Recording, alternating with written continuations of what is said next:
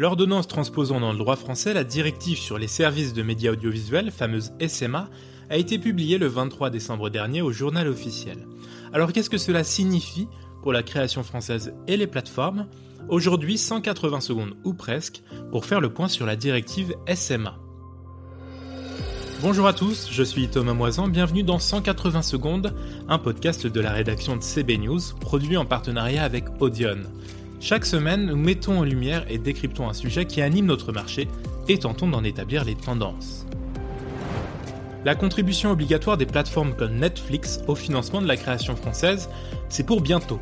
L'ordonnance transposant dans le droit français la directive SMA a été publiée le 23 décembre dernier, enfin, au journal officiel. Un décret d'application est attendu au printemps. Adopté en novembre 2018, la directive SMA permet à la France, comme à chaque membre de l'Union européenne, d'appliquer son propre régime de contribution à la production aux chaînes et plateformes de vidéos à la demande étrangère proposant un service dans l'Hexagone. La directive vise à créer un marché unique des services de médias audiovisuels dans l'Union.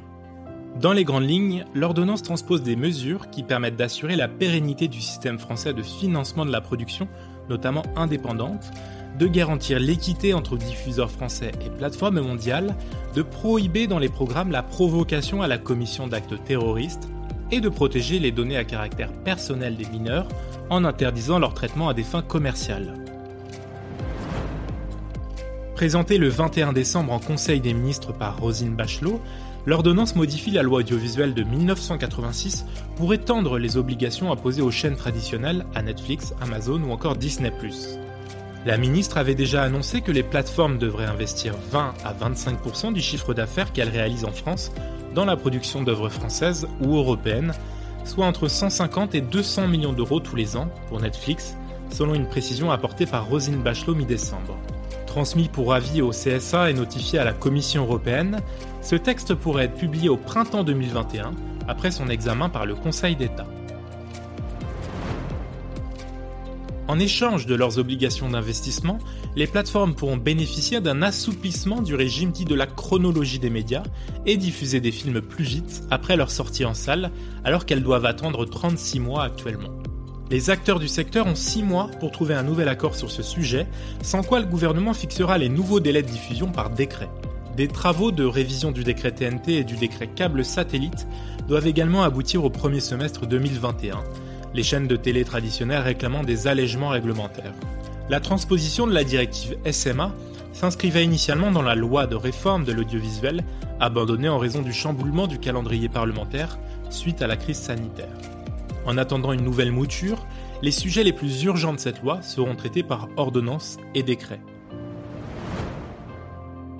Pour revenir un petit peu en arrière, c'est mi-novembre que le Parlement avait adopté le projet de loi portant diverses dispositions d'adaptation aux droits de l'Union européenne en matière économique et financière. L'Assemblée nationale avait adopté par 159 voix contre 14 et 6 abstentions. Le texte a permis à la France de se mettre en conformité avec 18 directives et 14 règlements européens.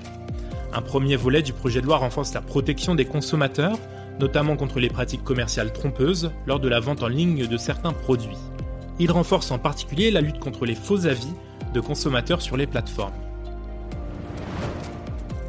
C'est en première lecture que les parlementaires avaient habilité le gouvernement à transposer deux directives européennes sur les droits d'auteur, les droits voisins et les services de médias audiovisuels, la fameuse SMA. La première doit mettre fin au régime d'irresponsabilité des plateformes numériques comme Google, Facebook, Amazon, et la nouvelle directive européenne sur les SMA contraint donc les plateformes de vidéos en ligne qui ciblent la France à contribuer au financement des productions nationales. Car la France est à la traîne.